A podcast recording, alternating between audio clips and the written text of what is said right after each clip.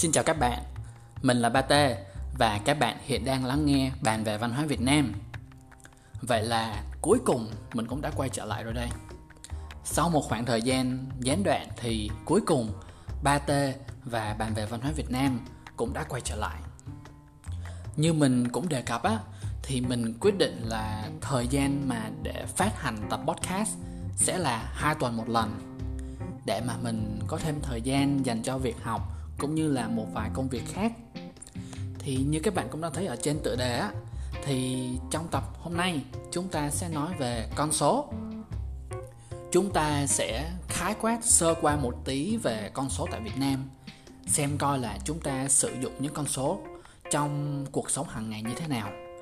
Rồi sau đó chúng ta sẽ bàn về những con số mà gắn liền với sự may mắn, cũng như là những con số gắn với sự xui xẻo con số mà chúng ta cố gắng kiên kỵ nhất có thể trong cuộc sống hàng ngày. Đối với phương Tây á, thì đó là con số 13 vô cùng quen thuộc. Vậy thì phương Đông thì sao? Cụ thể hơn thì Việt Nam chúng ta sợ con số gì nhất. Vậy để biết được thêm về những con số đó mời bạn lắng nghe tập ngày hôm nay nha.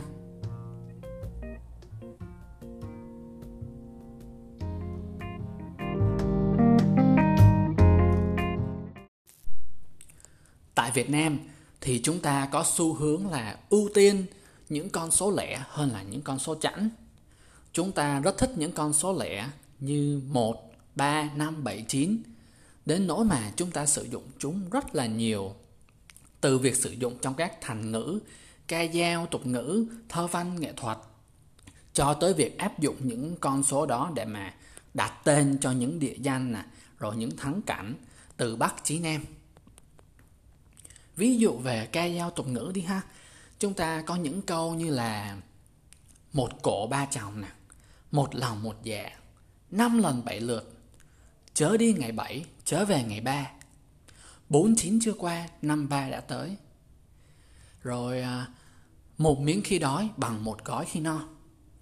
Rồi, một cây làm chẳng nên non, Ba cây chụm lại nên hòn núi cao. Đó là ca dao tục ngữ còn về thơ ca đi thì cái ví dụ tiêu biểu á, đó chính là bài thơ Bánh trôi nước của Hồ Xuân Hương. Trong đó có câu như là Thân em vừa trắng lại vừa tròn, bảy nổi ba chìm với nước non. Trong việc thờ cúng hàng ngày á, thì khi mà thắp nhang á, bạn thường sẽ thắp mấy nén? Chúng ta vẫn thường hay thắp ba nén nhang đúng không các bạn? Rồi tiếp tục nha. Trong lễ Tết thì sao? Tên nguyên đán của chúng ta sẽ tập trung chủ yếu vào ba mùng đầu tiên. Mùng 1 Tết cha, mùng 2 Tết mẹ, mùng 3 Tết thầy. Các mùng còn lại nó không có nhiều ý nghĩa. À, nó chủ yếu để mà chúng ta ăn chơi cũng như là nghỉ ngơi thêm. Đối với đạo công giáo ở Việt Nam á, thì Tết Nguyên đán nó cũng như vậy luôn. Ba mùng đầu tiên là quan trọng và có ý nghĩa nhất. Được tổ chức thánh lễ cho ba cái mùng này. Cụ thể là mùng 1 uh, ờ, cầu bình an cho năm mới mùng 2 là kính nhớ tổ tiên và mùng 3 là thanh hóa công an việc làm. Thì đó là việc sử dụng trong ca dao tục ngữ thơ ca rồi uh, tín ngưỡng.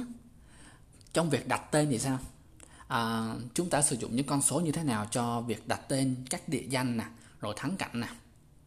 Thì mình sẽ kể một vài ví dụ tiêu biểu từ Bắc vô Nam nha thì mình sẽ điểm lại các địa danh mà có con số ở trong đó theo thứ tự từ nhỏ đến lớn luôn. Với con số 1 á thì chúng ta có một ngôi chùa rất là nổi tiếng ở Hà Nội, chùa Một Cột. Rồi, con số 3 thì sao? Con số 3 thì chúng ta có Tam Đảo ở Vĩnh Phúc. Đi vô một tí vào miền Trung á, tương ứng với con số 5, chúng ta có Ngũ Hành Sơn ở Đà Nẵng. Tiếp tục, con số 7 thì sao? Mình sẽ về luôn miền Tây nha. Ở số 7 thì chúng ta sẽ có Thất Sơn ở tỉnh An Giang. Và con số 9 dễ nhất luôn đó, đó chính là sông Cửu Long ở miền Tây Nam Bộ. Thì một điều thú vị á, là cái vị hàng xóm thân yêu của chúng ta, Trung Quốc, lại có sở thích ngược hẳn luôn họ yêu thích con số chẵn hơn là con số lẻ. Và cũng như chúng ta vậy thì cái sự yêu thích số chẵn của họ cũng thể hiện rất là nhiều trong lối sống luôn. Một ví dụ tiêu biểu là họ thường đặt tên cho các bộ tứ. Ví dụ như là họ có tứ đại mỹ nhân, bốn người phụ nữ đẹp nhất trung hoa, tây thi nè, vương chiêu quân, điêu thuyền và dương quý phi.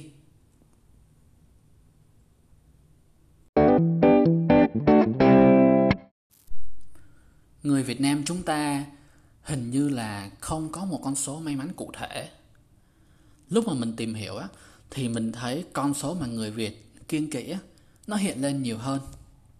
Người việt có vẻ giống như là quan tâm đến sự xui xẻo hơn là sự may mắn nhỉ à, cái con số may mắn mà mình tìm thấy á thì đó là con số 9 nó được người phương đông nói chung luôn tin tưởng rằng là sẽ đem lại may mắn uhm, đây là con số duy nhất trong bảng cửu chương mà khi mà bạn nhân nó với một con số bất kỳ á thì tổng hai chữ số nhận được luôn luôn bằng 9. Ví dụ như là 9 nhân 2 bằng 18 thì con số 1 cộng với con số 8 nó bằng con số 9. Và tương tự cho các phép nhân còn lại luôn. À, là dân gốc nông nghiệp, chúng ta còn tin vào âm dương và ngũ hành nữa.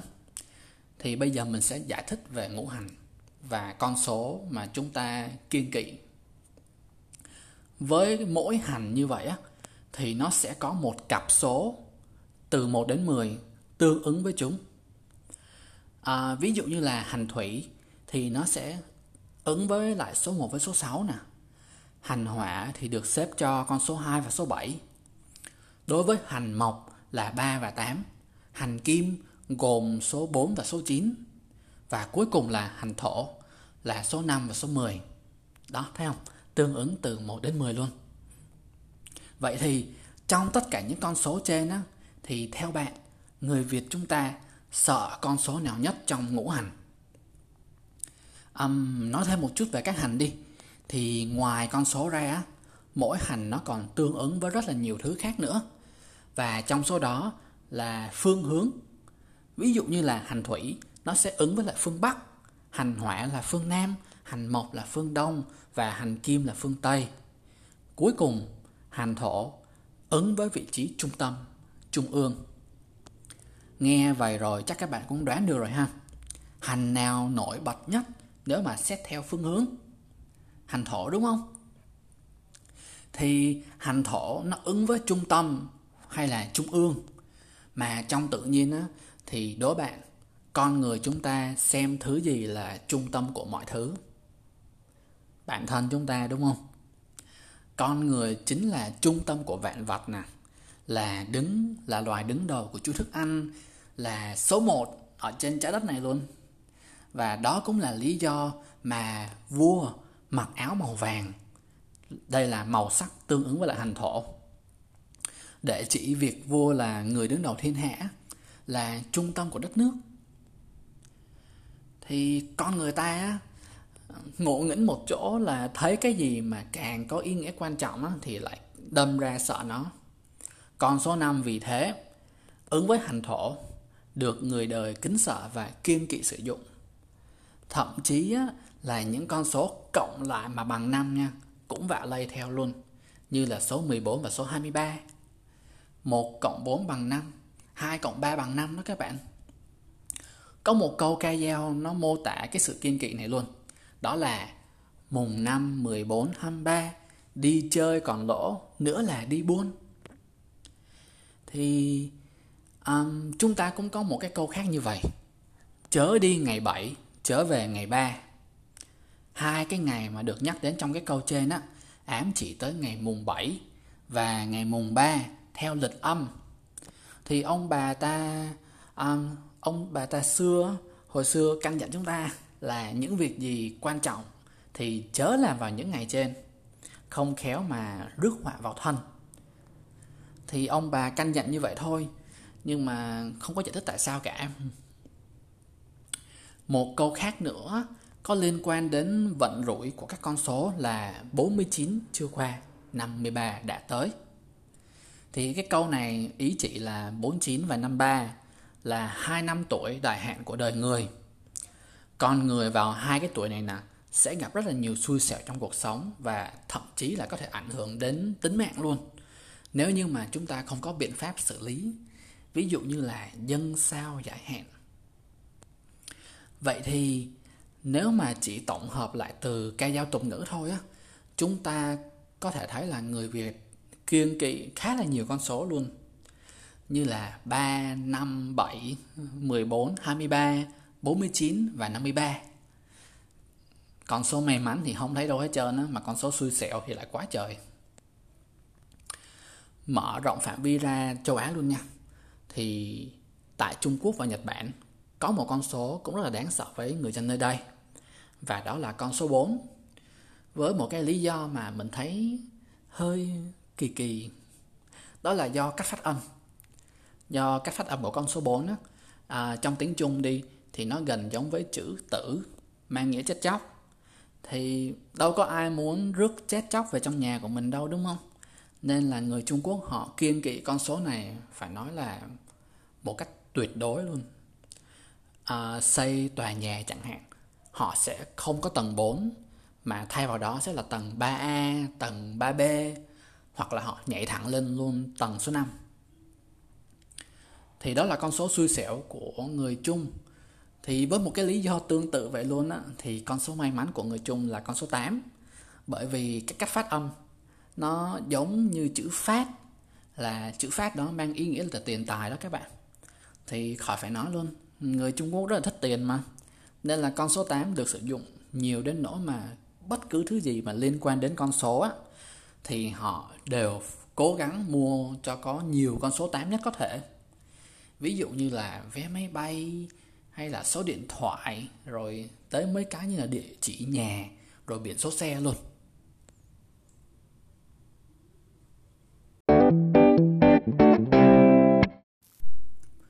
Nói phương đông nãy giờ rồi, bây giờ chúng ta sẽ nói về phương tây. Có một thứ mà mình muốn tìm hiểu từ lâu lắm luôn rồi mà bây giờ mới có dịp để khám phá. Đó chính là tại sao người phương tây lại có nỗi sợ con số 13 và thứ sáu ngày 13 nhiều đến như vậy. Lúc nào trên phim ảnh á, thì cái con số 13 này cũng gắn liền với lại điều không hay, thậm chí rất là ám ảnh luôn, như là quỷ dữ Satan hay là địa ngục. Đầu tiên, hãy nói về con số 13 nha. Thì sở dĩ 13 bị xem là xui xẻo á, một phần lý do của nó là vị trí đứng trong dãy số tự nhiên. Thì nếu 13 là con số xui xẻo thì người phương Tây quan niệm rằng con số 12 là một con số hoàn hảo. Ví dụ như là họ có 12 cung hoàng đạo nè, rồi 12 tháng tông đồ trong kinh thánh, 12 tháng trong một năm, đồng hồ có 12 con số, rồi một cái vòng tròn 360 độ. Bạn có thể chia ra trọn vẹn thành 12 phần bằng nhau luôn. Vì thế cái con số 13 này đứng sau số 12 nó tạo nên cái cảm giác không cân bằng và có một chút gì đó hỗn loạn thì đó là một lý do giải thích tại sao mà họ không có thích số 13.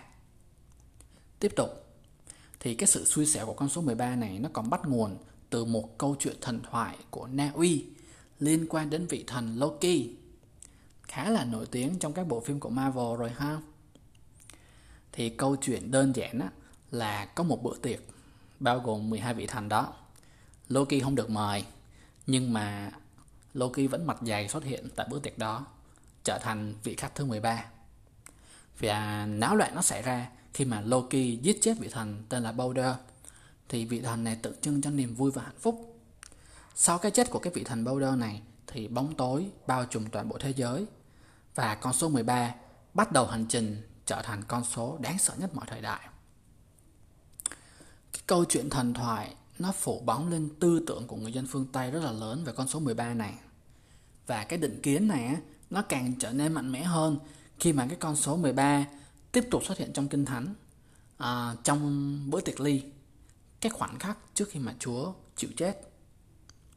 Trong cái bữa tiệc ly đó thì Judah giống như là Loki ở trên cũng là vị khách thứ 13 tới cái bữa tiệc này và trùng hợp thay cũng là người phạm bội Chúa dẫn đến việc Chúa phải chịu chết trên cây thập giá vào ngày thứ sáu. Đó, bạn thấy thứ sáu xuất hiện rồi đúng không? Thì cái, từ cái sự kiện này nào, nhiều người không muốn là vị khách thứ 13 tại một bữa tiệc. Họ từ chối những bữa tiệc nào mà chỉ có 13 người nè. Họ cũng coi cái ngày 13 này nè là một ngày mà không nên làm chuyện gì đó quan trọng, không đi du lịch, không họp mặt gì cả. Đạo công giáo bên mình á, có một tuần lễ vô cùng quan trọng và nó là quan trọng nhất trong năm luôn. Thì đây là tuần thánh. Thì trong cái tuần thánh này nè, từ thứ năm trở đi á, sẽ có những ngày lễ để mà chuẩn bị cho việc Chúa Phục sinh. Trong ngày thứ năm, ví dụ là ngày lễ dựa chân, rồi ngày thứ sáu tuần thánh á, đây, thứ sáu, một cái quan trọng. Thứ sáu là ngày Chúa chịu chết. Thì giáo dân họ sẽ phải ăn chay trong cái ngày này. Và đây cũng là một ngày hiếm hoi luôn trong đạo công giáo mà không tổ chức thánh lễ.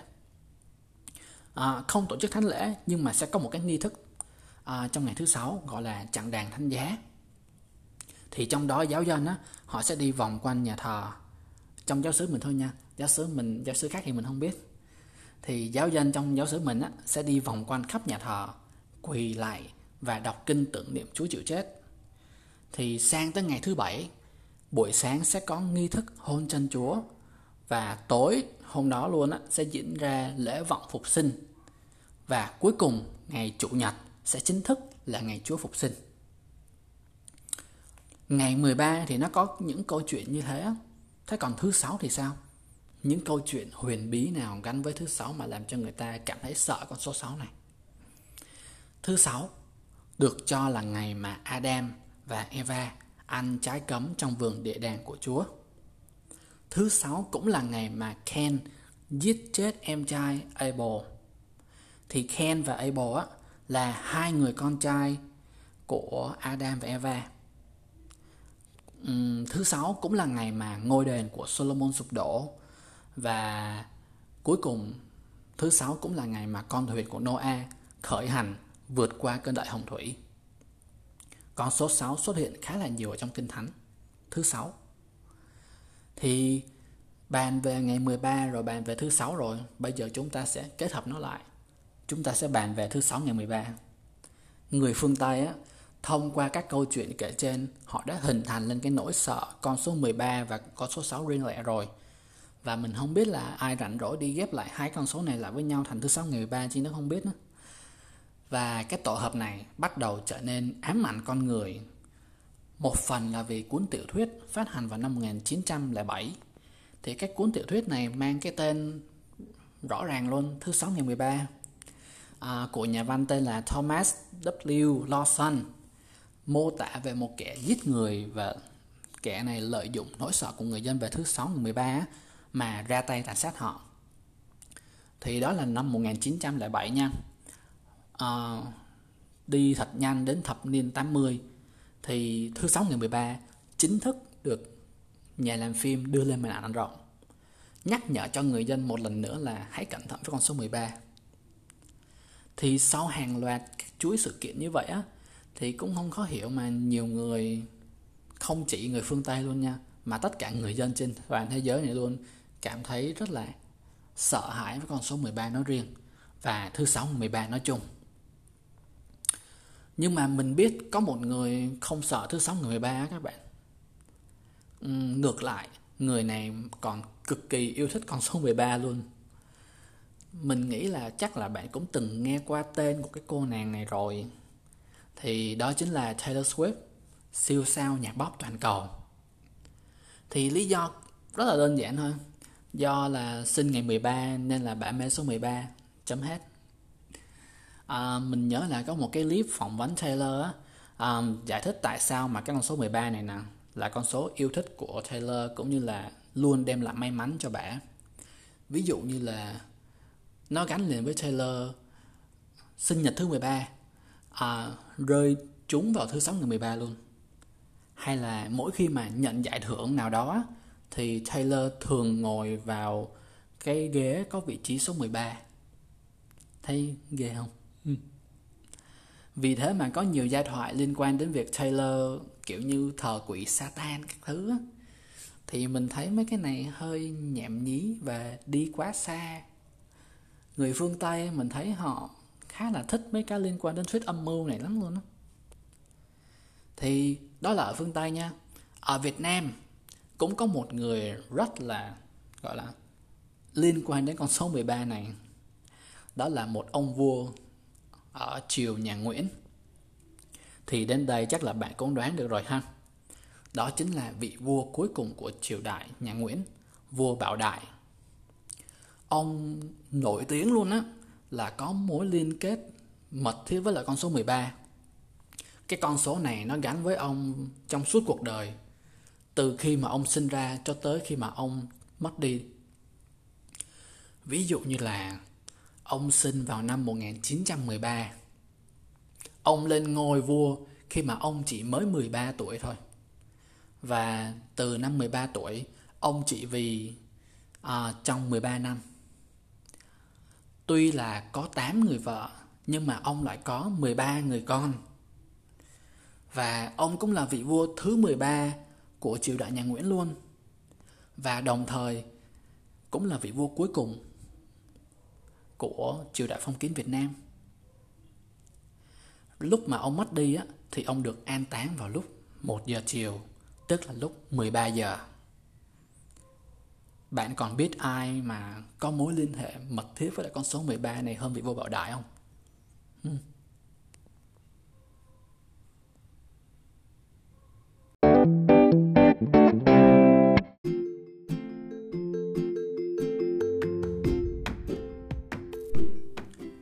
Tập ngày hôm nay đến đây là kết thúc thì đầu tiên là cho mình xin lỗi về những âm thanh đằng sau nha.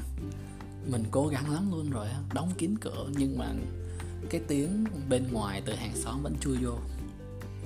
À, Mình rất là hy vọng là bạn có một khoảng thời gian thư giãn cùng với podcast của mình.